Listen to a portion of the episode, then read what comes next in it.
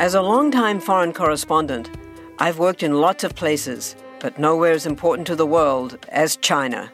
I'm Jane Perlez, former Beijing bureau chief for the New York Times. Join me on my new podcast, Face Off US versus China, where I'll take you behind the scenes in the tumultuous US China relationship. Find Face Off wherever you get your podcasts.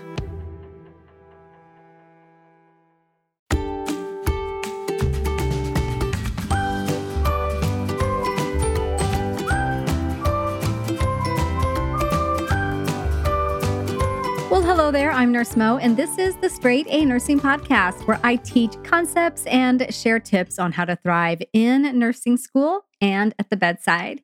So today I'm really excited, as per usual, to be bringing this episode to you. It's one I wish I had had as a brand new nursing student, and even again as a brand new nurse. Sometimes we forget things, even basic things, and I always love a good reminder. So, whether you're a brand new nursing student, continuing student, or you've been working for a while, I hope that you learned something from this episode. Before we dive into that, let's take a quick minute for our listener shout out.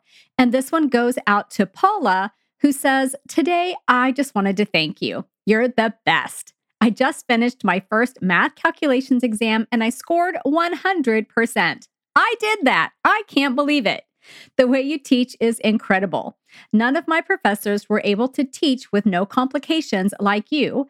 Actually, the way they did teach was so much more complicated and easy to get lost in the process. You are just the best. I wish you had a nursing education program. I would absolutely buy that. Thank you so very much. Paula, thank you for taking time to share your experience with learning dosage calculations the way I teach it inside Crucial Concepts Bootcamp, and my standalone program, Confident Calculations. I'm so very proud of you and can't wait to receive an email from you in a year or two that says you've passed your NCLEX and you're now a licensed nurse. And if you're curious what Paula is talking about, I will put a link in the episode notes to the online programs where I teach dosage calculations with 100% accuracy and total and complete confidence. So let's dive into today's episode. We are going to be talking through eight labs to know before your first clinical day. And the reason you want to know some labs before you go to your first clinical day is that the sooner you can start putting the pieces together and starting to connect the dots with what's going on with your patient, their lab results, with their symptoms or with their underlying conditions, with their medications. You start to learn how to see the big picture and think like a nurse. So, I know you're going to learn a lot of labs throughout nursing school and your career. And I guess the key thing I want to say is you're obviously not going to learn them all at once. So I've pulled eight that I think are really important to know thoroughly before you start interacting with patients, reading charts, even doing case studies. When you have a key understanding of some very common labs, you'll just understand things so much better. And these eight labs are hemoglobin, hematocrit, white blood cells, platelets, sodium, potassium, creatinine, and glucose. Are these the only labs you need to understand? Of course not. But if you know these eight, you'll be off to a really great start. So let's begin with hemoglobin. Hemoglobin is the protein molecule in red blood cells that carries oxygen and carbon dioxide throughout the body. It picks up oxygen at the alveolar level and exchanges it for carbon dioxide at the tissue level. Hemoglobin is a component of the complete blood count, or CBC, and is a reflection of the number of red blood cells in the blood. Now, though you probably think of hemoglobin as an indicator of anemia, like when hemoglobin is low, it can also be elevated in some cases.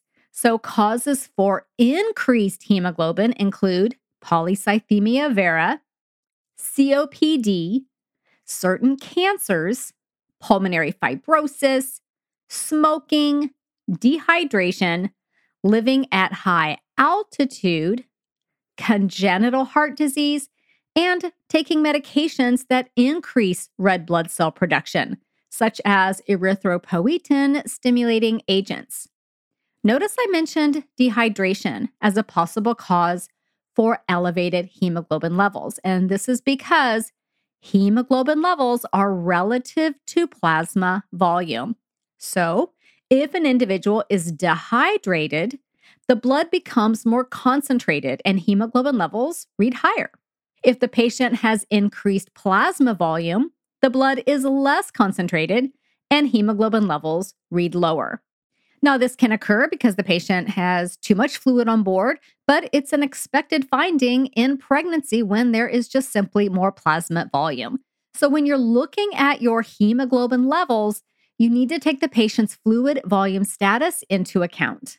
So, some causes for low hemoglobin levels would include anemia. That's probably the first thing that you think of. Cirrhosis is another one. Pregnancy, again, due to that increased plasma volume. Chronic kidney disease. Bone marrow failure. Splenomegaly. GI bleeds, and hemolytic reactions, which can occur with blood transfusions.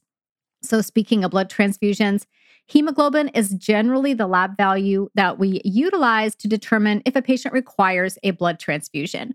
Though a normal hemoglobin level is typically between 12 to 18 grams per deciliter, with some variability for gender and it may differ from one lab to the next, the criteria for a blood transfusion is typically a hemoglobin that is less than 7 or 8 grams per deciliter, and that would be in the acute care setting. However, this threshold may be higher in a patient who is actively bleeding and, of course, is dependent upon the physician and the patient's symptoms.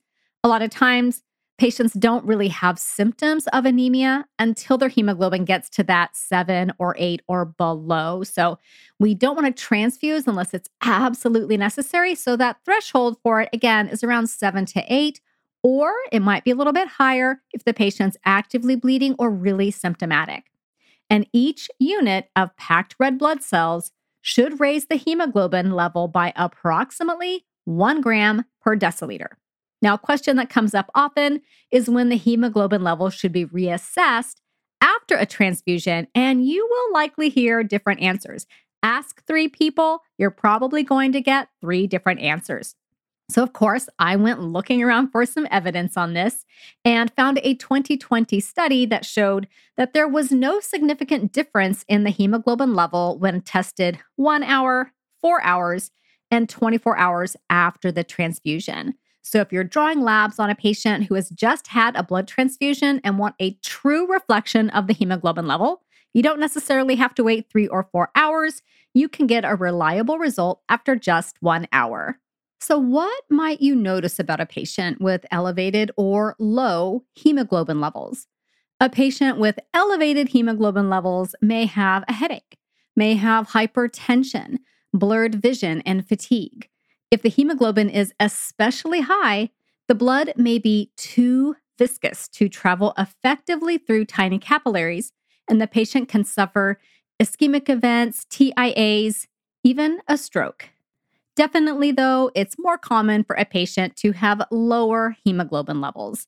And an individual with anemia essentially would have fatigue, weak pulses, possibly cool extremities, pale skin, and if severe, shortness of breath, lightheadedness. They could even have chest pain. If your patient is symptomatic with low hemoglobin levels, they should be kept on bed rest until the MD determines it's safe for them to increase their activity. Usually, this is after hemoglobin levels increase either on their own or with a blood transfusion. So, something I want you to be thinking about when you're going into your patient's charts and you're looking at their labs and you notice abnormal labs. Ask yourself some key questions. And when you're new, you won't know the answers to these questions, and it's okay, but get used to asking them. One of those questions is Is it abnormal enough to require intervention? Sometimes mildly elevated or mildly low results. We kind of just watch and wait in the clinical setting. But ask yourself that first. Over time, And with experience, you'll learn which things can be more in that watch and wait category and which things actually are going to require intervention. So that would be your second question. What can we do to fix this? And then your third question is, what do I need to do to accommodate for this? And sometimes you have to do both. You have to address it or fix it, and you have to make accommodations for it. So, what might this look like for a patient with a low hemoglobin level, for example? So, let's say the patient's hemoglobin level is 5.8. Is this low enough to require some kind of intervention or change in their plan of care? Absolutely. Are we going to fix it? Absolutely. This patient's likely to get a blood transfusion. And then how would we accommodate for this low hemoglobin level? Well, the patient may be short of breath, they may have low SpO2 levels, so they may need some supplemental oxygen.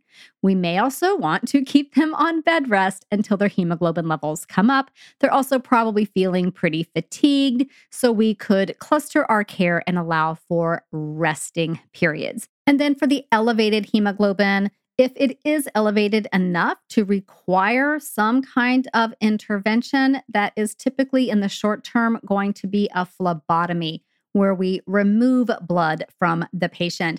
And then there are medications that can decrease hemoglobin by suppressing the bone marrow, but those take, uh, you know, a significant amount of time to actually work. So if the patient needs an immediate drop in their hemoglobin, then phlebotomy is the intervention that we're going to use. And accommodations for a patient with an elevated hemoglobin level is, you know, they may need some extra fluids to help keep the blood from getting too viscous and they may be very fatigued. So giving them rest periods or even bed rest may be necessary. Though generally, I would say we try to avoid bed rest in the clinical setting as much as we possibly can because there are so many detrimental things that happen with immobility. So I would say if you've got a patient who's very fatigued and they don't want to be getting out of bed, it's still important to mobilize them as much as you can to their ability, but make sure you are providing rest periods. So be thinking along those lines as you look at labs. Does it require any kind of intervention? What is that intervention? Can we fix this? And do we need to accommodate for it? Sometimes, again, it's both. So now let's look at the second lab, which is hematocrit. Very, very similar to hemoglobin, but I wanted you to understand the difference. So, hematocrit, again, very similar to hemoglobin, but it's really important that you understand what the value represents. And hematocrit is a measure of the percentage of total blood volume that is made up of red blood cells. Hematocrit is generally going to be three times the hemoglobin and can also be affected by plasma volume levels, just like hemoglobin can. The hematocrit is expected to increase by 3% with each unit of packed red blood cells. So here's my pro tip for you about hematocrit. Hematocrit is often measured alongside hemoglobin. So if you hear someone refer to the H and H, they are referring to hemoglobin and hematocrit. A lot of times you'll hear the nurse say, Dr. So and so has ordered serial H and H's for the patient. What does that mean? Let's translate that. That means the physician has ordered repeat lab tests of the hemoglobin and hematocrit in a specified time frame, such as every four hours, every six hours, or every eight hours. That's what's referred to as a serial or series of lab tests. So a serial H&H might be H&H every 4 hours, every 6 hours, or again every 8 hours. And you'll see serial H&H ordered for a patient for example, with an active bleed, like a GI bleed, for example. They want to keep a really close eye on the severity of the bleeding and if that H&H is dropping much too quickly. Okay, let's move on to the next lab that I want you to know before your first clinical day, and that is white blood cells. White blood cells are also part of the complete blood count, along with the hemoglobin and the hematocrit. And this is the key lab that you'll assess as you monitor your patient with suspected or confirmed infection. A normal white blood cell count is about 5 to 10,000 in an adult. Again, you will always see variability on what is considered a normal value depending on the lab that is running the test and the facility where you work and their protocols. But that's a general ballpark. An increased total white blood cell count is called leukocytosis. And this is generally a sign of infection. However, there are other causes for leukocytosis, such as inflammation, trauma, stress, smoking, and certain medications such as corticosteroids and lithium. White blood cells are also increased during labor and in later stages of pregnancy. So, an elevated level at this stage does not necessarily mean the individual has an infection. Again, it could have been the later stages of pregnancy or during labor when that white blood cell count increased. Another rare but possible cause for an increased white blood cell count is certain types of cancers, such as acute myeloid leukemia and chronic lymphocytic leukemia. So, white blood cells can be increased then as well. So, that was the total white blood cell count. Now, without getting into too much detail, because we're really just focusing on big picture labs here, there is a secondary test associated with the white blood cell count called the differential. And this looks at different types of white blood cells neutrophils, lymphocytes, monocytes, eosinophils, and basophils. One important thing to know is that an increase in a specific type of neutrophil called a band, it's an immature or new neutrophil, generally indicates an acute or worsening bacterial infection. White blood cells can also be decreased in infection if the body isn't able to mount a sufficient immune response or if the body's white blood cells are depleted by an overwhelming infection.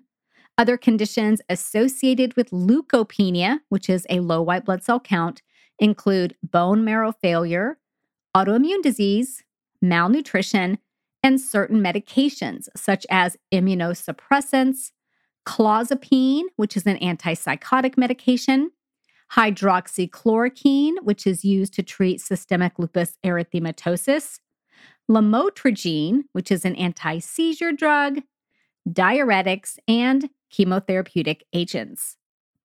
Again, those were immunosuppressants, clozapine, which is an antipsychotic, hydroxychloroquine, which is used to treat lupus, lamotrigine, which is an anti seizure drug, diuretics, and chemotherapeutic agents. Of course, there are others. I chose some of the ones you're most likely to see as a first semester nursing student or just as a nurse working in the clinical setting.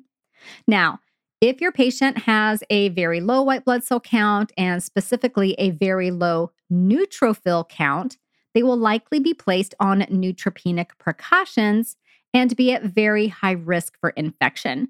You will need to thoroughly wash your hands before entering the patient's room and wear full PPE. Many times, the room will have positive pressure airflow to help keep airborne pathogens out of the patient's room. Regardless of whether or not your patient has an airflow isolation room, you must keep the door closed at all times. We don't want any pathogens getting in there. And before leaving the room, make sure the patient has easy access to their call light should they require assistance, because with that door closed, you may not hear them very well. So, when you're looking at white blood cells, you're going to be asking yourself is this abnormal value abnormal enough to require some kind of change in the plan of care or require some kind of intervention? What are we going to do to fix it? And do we need to accommodate for it? And sometimes, again, you need to fix it and accommodate for it. So, if the white blood cell count is high and it's sufficiently high, then what are we doing to fix it? Well, obviously, the patient most likely, not obviously, but most likely has some kind of infection. It's going to get treated. We're going to look at what is causing the infection and see if we can control it. That is called source control. And the patient will get antibiotics if it's a bacterial infection, other medications for different types of infections from other pathogens. And then to accommodate that, we're really going to work to prevent the spread of infection, right? So, making sure we're doing really good hand hygiene. Let's say the patient has pneumonia. We teach them to blow their nose and cough into a tissue and then to dispose of that tissue and then wash their hands. So, things like that to prevent the spread of infection. And then again, if your patient has that low white blood cell count, they're at higher risk for infection. The neutropenic patient, that was the extreme example, that patient is at the highest risk. So, what are we doing to accommodate that? Again, we're going to really try to prevent transmitting any pathogens to the patient. And can we fix a low white blood cell count? Generally, we're just going to wait and let the body regenerate its white blood cells on its own and mostly take measures to treat whatever the underlying condition is and prevent infection. The next lab, we'll talk about our platelets, but first, a quick break. Do you find it hard to sleep at night? Then the Calm Cove podcast can help you sleep deeply all night long. Calm Cove has deeply relaxing meditation music and ambient sounds like ocean waves and crackling fires. All of our episodes are designed to help you relax and to fall asleep fast. Calm Cove is brought to you by the team behind Sleep Cove, the sleep podcast that consists of spoken word hypnosis, meditation, and stories. So if you want to listen to a beautiful soundscape tonight, search for Calm Cove on Apple Podcasts or Spotify and see how we're helping millions of people relax and go to sleep every night.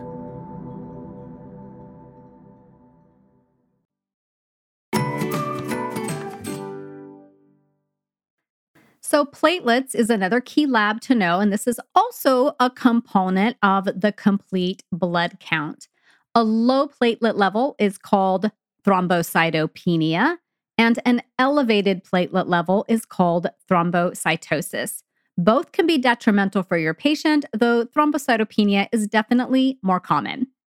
Now, a low platelet level is generally considered to be below 100,000, and the greatest risk for your patient is bleeding. In fact, spontaneous bleeding or spontaneous hemorrhage can occur when platelet levels are below 20,000 and prolonged bleeding from invasive procedures can occur when the platelet level is around 50,000. Causes of thrombocytopenia are numerous and include things like chemotherapy. Many times, your patients with cancer who are undergoing chemotherapy will have very low platelet counts. Leukemia can cause thrombocytopenia. Any condition involving bone marrow failure, DIC or disseminated intravascular coagulation basically uses up all the platelets. Viral infections can cause a low platelet count, as can lupus and nutritional deficiencies. In addition, a common cause of thrombocytopenia is a condition called immune thrombocytopenic purpura, or ITP, which is an autoimmune condition which results from the presence of antiplatelet autoantibodies. So the body's basically attacking itself. So that is thrombocytopenia or a low platelet count. An elevated platelet count occurs in conditions such as polycythemia vera, malignancies, splenectomy, hemolytic anemia, inflammatory disorders such as rheumatoid arthritis, and iron deficiency anemia. Thrombocytosis can also occur with blood losses as the body tries to stop the bleeding by making more platelets. So, when we're looking at our patient's platelet count, we're going to be saying to ourselves, okay, is this abnormal value abnormal enough that we're going to do something about it? And if it is, then what is the next question? What can we do to fix it? And do we need to accommodate for it? So, let's go back to that low platelet level. What can we do to fix this? Hey, how about we give platelets? A lot of times patients will get a platelet infusion in order to bring their levels up, especially if they are going to be undergoing an invasive procedure, such as a surgery, for example. Let's say you've got a patient who needs a chest tube, but their platelets are 22,000. They may get platelets prior to the placement of that chest tube so that the bleeding can be more easily controlled. And then, do we need to make accommodations for a patient with low platelets? Absolutely. A lot of times, your hospital will have bleeding precautions protocols. If not, it is just common sense to practice safe nursing care that does not cause the patient to bleed unnecessarily. And that's typically going to be no invasive procedures. And that includes things like IM injections. And a lot of times the patient may get no medications or anything via the rectum because we don't want any bleeding there. We're not going to use floss. Not that I've ever seen floss in the hospital, but maybe your patient brought their floss from home. We're not going to be flossing because the patient could bleed. We're going to be using a very soft toothbrush or even the tooth sponge things because we don't want the gums to bleed. We would restrict razors, so we wouldn't let the patient use a razor to shave, or we wouldn't use a razor to shave. We could use an electric shaver, for example, but not an actual razor. So, those are all kinds of things that you would want to keep an eye out for. As far as bleeding precautions go, there are others, but again, a lot of them are common sense, right? So that is how we would accommodate that patient. We're going to be very careful with them. We definitely don't want them to fall if they hit their head. That could be absolutely devastating. So they may be on bed rest until we get their platelets elevated enough so that they're not at super high risk for either spontaneous hemorrhage or extensive bleeding. And then with the high platelets, can we fix that? That's a little bit of a more difficult path to follow. There's not really any quick fix for thrombocytosis, though there are medications that will lower the platelet count, but they generally take a while to work. So, if the elevated platelets are due to some underlying condition, underlying cause, they may look at addressing that underlying cause. And if you're thinking maybe phlebotomy for excess platelets, you wouldn't necessarily get lower platelets from that. You would actually possibly even get an increase in platelets from that. So, again, more likely than not, if your patient has an abnormal platelet value, it's going to be on that lower end, and we will be putting the patient on bleeding precautions if we need to and giving platelets if necessary. So far, all the labs we've talked about have been in the CBC or complete blood count. Now let's look at some that are more what we call chemistries in that chemistry panel, the basic metabolic panel, or the complete metabolic panel. So the first is sodium, and there are so many mechanisms in the body that affect serum sodium levels. And essentially, when you're thinking of serum sodium, I want you to be thinking fluid balance. They're all very closely tied with fluid balance. Water follows salt. So, for example, aldosterone and antidiuretic hormone cause the body to hold on to sodium. So, what do you think that does to the body's water? Causes the body to hold on to water. The body may produce more or less of these key hormones in efforts to maintain homeostasis, and that was aldosterone and antidiuretic hormone. Now, because sodium is most abundant outside of the cell, normal plasma levels are quite high when compared to electrolytes that mostly live inside the cell, such as potassium. A normal serum sodium level is between 135 to 145 milliequivalents per liter. An elevated serum sodium level is called hypernatremia, while a low level is called hyponatremia. In the clinical setting, hyponatremia is one of the most common electrolyte abnormalities you will see, along with the one we're going to talk about next, which is hypokalemia.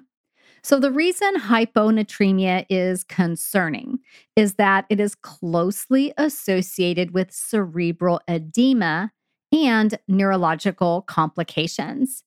And this is because of the way fluid shifts in the body when sodium levels are low. So, when the concentration of sodium is low in the serum, the serum is essentially hypotonic. So, the osmotic gradient causes fluid to then shift out of that intravascular space where the serum is and into the brain cells, causing them to get big. And basically, we have edema. So, this cerebral edema can lead to serious neurological deterioration, especially if that shift is drastic and occurs quickly. Note that hyponatremia can also be chronic. These individuals tend to have less drastic neurological complications and may even be asymptomatic especially if the hyponatremia is mild. Now, hyponatremia can be due to a lot of different factors, including excess water consumption, decreased sodium intake, Addison's disease, which causes increased losses due to low aldosterone levels, losses through the GI tract from diarrhea, from vomiting, from excessive nasogastric suctioning. It can be associated with hyperglycemia and the third spacing of fluids. So, when you're looking at your labs and you see that your patient has hyponatremia, is it hyponatremia enough to require interventions? And in many cases, it will require something. Is it going to be fixed or are we going to let the body just kind of get back into balance on its own? That really depends on the severity of the hyponatremia and the patient's symptoms. And then are we making any accommodations for this patient? So, mild hyponatremia is often treated by restricting free water intake. And when we say free water, we mean water that doesn't have any electrolytes in it. Not that it doesn't cost any money, but it doesn't have any electrolytes in it. It's free water, it's the plain old water that you and I drink every day. So, we can restrict free water intake and let the body achieve homeostasis. That would be a common treatment in mild hyponatremia. And what this looks like is a patient basically on what's called fluid restrictions. If the hyponatremia is severe or the patient is showing some signs of neurological compromise, regardless of the level, then probably we're going to be doing something to fix it. And that is often hypertonic saline. Note that hypertonic saline is a high, high, high risk medication, and sodium levels must be corrected very slowly and monitored very carefully so as to avoid sudden fluid shifts and a very serious neurological complication called central pontine myelinolysis, more easily pronounced by its other name, which is locked in syndrome. As a nursing student, you will never, ever, ever be administering hypertonic saline. It is only administered in the critical care setting and again is one of the highest risk medications you'll ever see. So, how do we accommodate for a patient with hyponatremia? Generally, we're going to be watching the patient's neurological status, doing frequent neurological checks, and probably keeping them on seizure precautions because of the risk for seizure.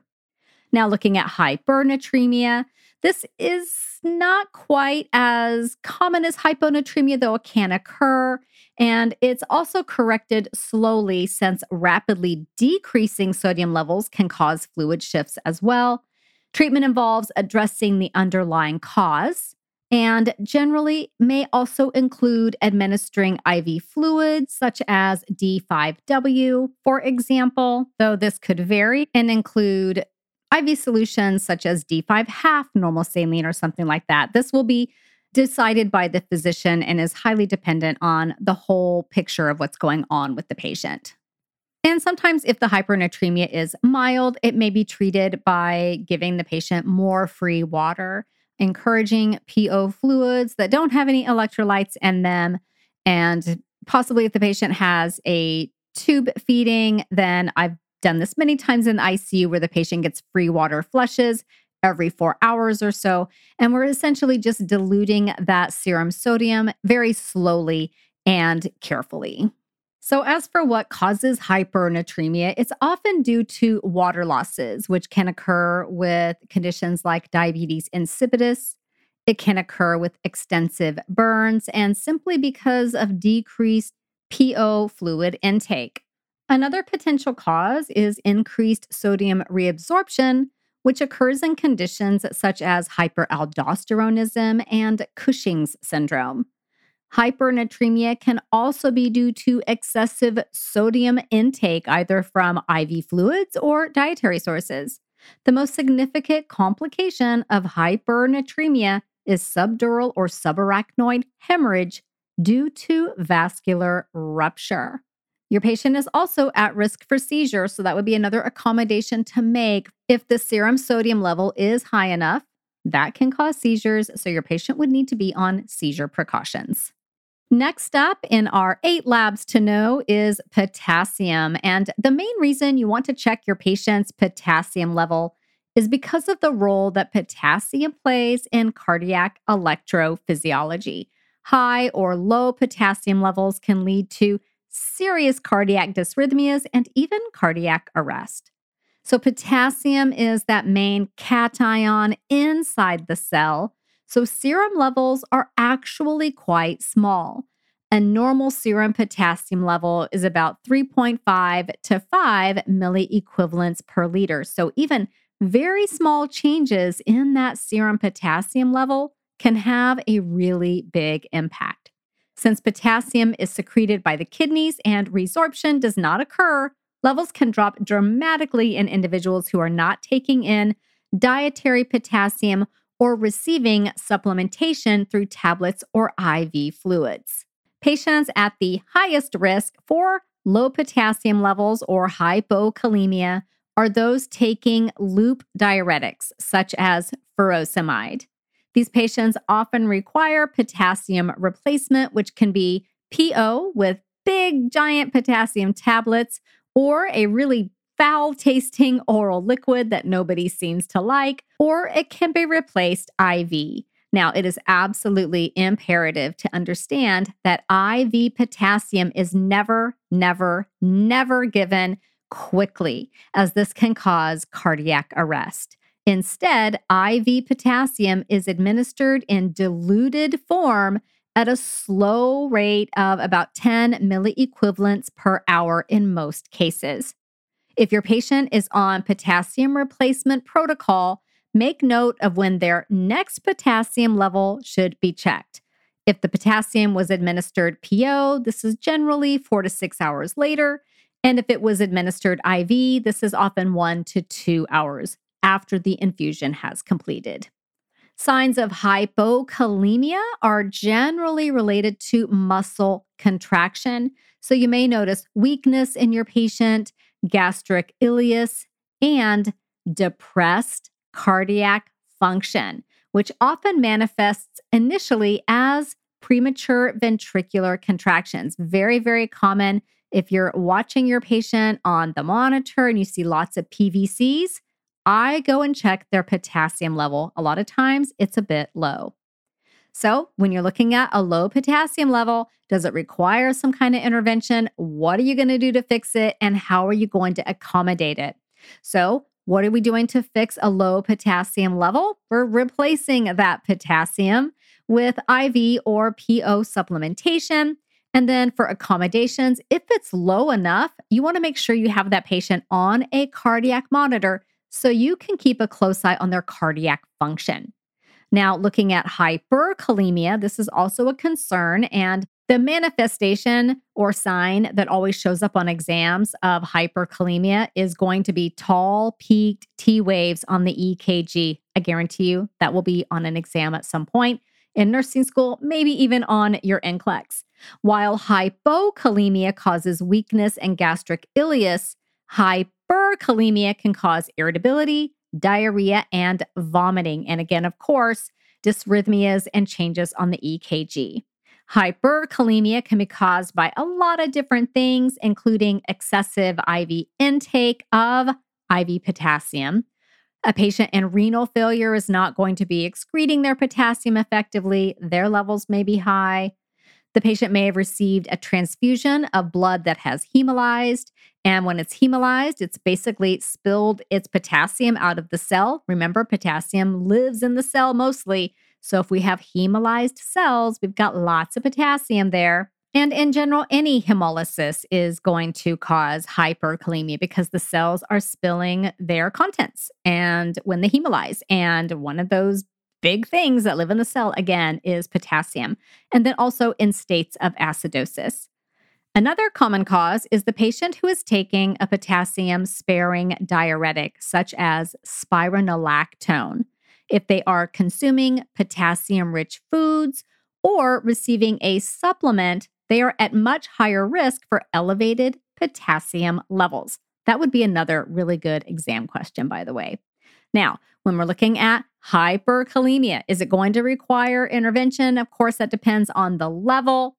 What would we do to fix hyperkalemia? Well, how it is treated will depend on its severity. If it's mild and the patient is not symptomatic, treatment may include the administration of a medication called Kayexalate, which binds potassium in the GI tract to be excreted with the stool. And this takes several hours. That's why we're not going to be using this treatment in an emergency situation.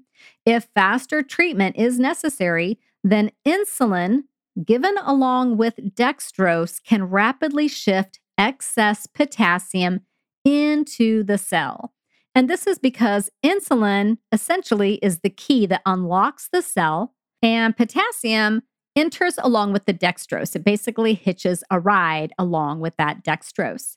You'll also notice that calcium is typically administered at the same time. And I don't want you to think that the calcium is actually correcting the hyperkalemia.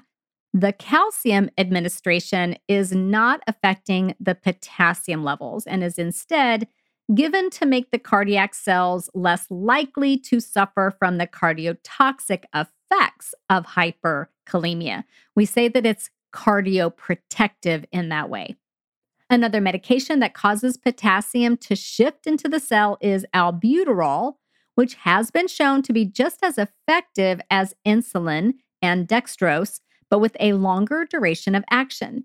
In critical cases, emergency dialysis may actually be necessary. So, for hyperkalemia, what are we going to do to treat it? We're going to try to get that potassium level down either slowly or quickly. And then the accommodation would essentially be to have the patient on the cardiac monitor again because they are at high risk for cardiac dysrhythmias. We have two more labs to get through creatinine and glucose. So, creatinine is a really important lab value that relates to kidney function, and it's a component of that basic metabolic panel or the complete metabolic panel. Creatinine is a waste product that comes from the breakdown of muscle tissue and protein digestion. Now, since creatinine is entirely excreted by the kidneys, it serves as a really good indicator of kidney function. When the kidneys are functioning well, creatinine is removed adequately and the levels are normal. When creatinine levels are elevated, this is an indicator of impaired renal function and possibly even renal failure. Reasons for an elevated creatinine level include chronic kidney disease, acute kidney disease and conditions such as glomerulonephritis or urinary obstruction or nephrotoxic medications like cephalosporins or ACE inhibitors. And simple dehydration could also cause an elevated creatinine level. So, when you're looking at your creatinine level for your patient, is it high enough to get the MD's attention? Are we going to be doing anything to change the patient's plan of care? What are we going to do to fix this elevated creatinine level? Can we fix it? And what accommodations are we going to make? So, when you're looking at creatinine, it's important to understand that it reflects kidney function and how kidney function affects other aspects of your patient's care. So, for example, a patient with a markedly elevated creatinine level probably has some pretty significant kidney disease and is at high risk for electrolyte imbalances such as hyperkalemia, which, as you just learned, can cause some serious cardiac dysrhythmias. Additionally, many medications will require reduced dosing. So, this is how you would need to accommodate your care, right? It would require reduced dosing when those levels are elevated. One common medication that has specific renal dosing is enoxaparin, which is an anticoagulant medication. And some medications, such as metformin, may be avoided or held altogether when serum creatinine levels are increased. So, thinking about what accommodations you might have to make, their meds may need to be adjusted. Additionally, a patient with acute renal failure is at risk for fluid volume overload, pulmonary edema, and even seizures. So, you're going to be monitoring your patients for these things as well. So, that's how your plan of care and the things that you're doing for the patient could shift when you notice that their creatinine levels are elevated on their labs. And then, as far as fixing an elevated creatinine level, a lot of times it's treating the underlying condition, especially if it's something that is treatable, such as glomerulonephritis. All right, let's move on to glucose, our final lab to know before your first clinical day. And you'll find glucose on that basic metabolic panel, the complete metabolic panel, and through the point of care test using a finger stick. Patients are monitored in the clinical setting for hypoglycemia and hyperglycemia, even when they do not have diabetes, because glucose is so important. Now, looking at hypoglycemia, this can occur for a lot of different factors, the main ones being decreased nutritional intake, and some medications can cause hypoglycemia. In addition to medications that directly reduce blood glucose, such as insulin, other medications that cause hypoglycemia include beta blockers, indomethacin, and antibiotics. And there are, of course, others. I just chose a few that might be somewhat common.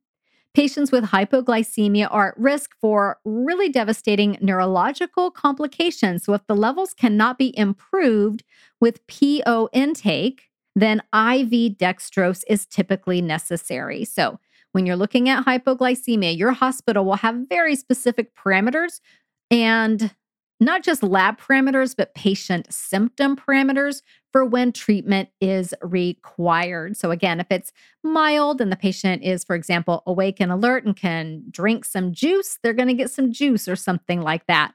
But if it's low enough, they're going to get IV dextrose so that we raise that glucose more quickly. And then looking at hyperglycemia, this occurs for reasons beyond diabetes as well. One of the most common reasons for elevated blood glucose in the clinical setting is stress, which can be related to trauma. It can be related to surgery, which is a type of trauma, inflammation, and infection. In fact, an elevated blood glucose level is one of the supporting factors for a diagnosis of sepsis. Other causes for elevated blood glucose include excess intake, and this can be from PO sources or IV sources, and medications such as corticosteroids and tricyclic antidepressants. Now, prolonged hyperglycemia, such as with uncontrolled diabetes or long term corticosteroid use, for example, really puts the patient at high risk for infection, for poor wound healing, and poor skin integrity. Additionally, the evidence shows that hyperglycemia is associated with poorer outcomes increased length of stay, and increased morbidity and mortality amongst hospitalized patients. So, when you're looking at your patient's labs and you see hyperglycemia, is it elevated enough to cause some kind of intervention to be necessary? How are we fixing it? And what accommodations are we making? Generally, hyperglycemia is treated in the clinical setting with insulin and accommodations that would need to be made would include for the long term patient with that long term hyperglycemia, they do have poor skin integrity. So, one of the accommodations that you'll be making is very, very careful care of their skin and keeping their skin nice and clean and dry. And the other is that if you have a patient with an unexpected high glucose reading, then you really want to make sure that the MD is aware of this because again, the patient could have some other underlying pathology going on, and we want to make sure that we address that quickly. So, there you have it. I did not expect to talk for 47 minutes about these eight important lab tests, but I do think that they're very, very important. And I wanted you to understand not just what they are and what they test for, but how you might apply this information in the clinical setting and think about the whole picture of what is going on with your patient. I hope you found this episode enlightening and helpful and that if you're not yet following or subscribed to the show that this episode is the one that gets you to say, "Yeah, I want to make sure I don't miss another episode of this podcast cuz I'm learning so much." So next week, I'm kind of excited. I always say I'm so excited about what I'm talking about with you guys. I realize I say that all the time, but I actually am because it's kind of a fun episode. It was a listener request. Somebody wanted me to run through the differences between all those signs that are named after people. That's actually called eponymous when something is named after a person. You know, there's like Brudzinski sign, Kernig's, Cullen's, Murphy's, all those things. So we're going to be going through some common eponymous terms and what they mean next week here on the Straight A Nursing Podcast. So I hope to see you back here next week for that. Bye for now. This podcast is brought to you by Straight A Nursing, a proud member of the Airwave Media Network. For more educational podcasts, check out airwavemedia.com. And for more nursing related content, go to straightanursingstudent.com.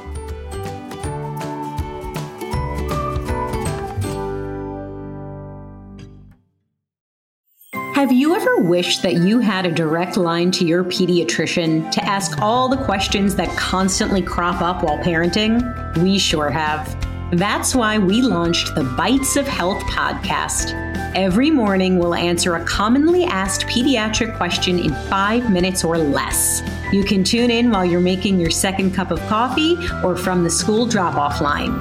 So be sure to tune in to Bites of Health, streaming now.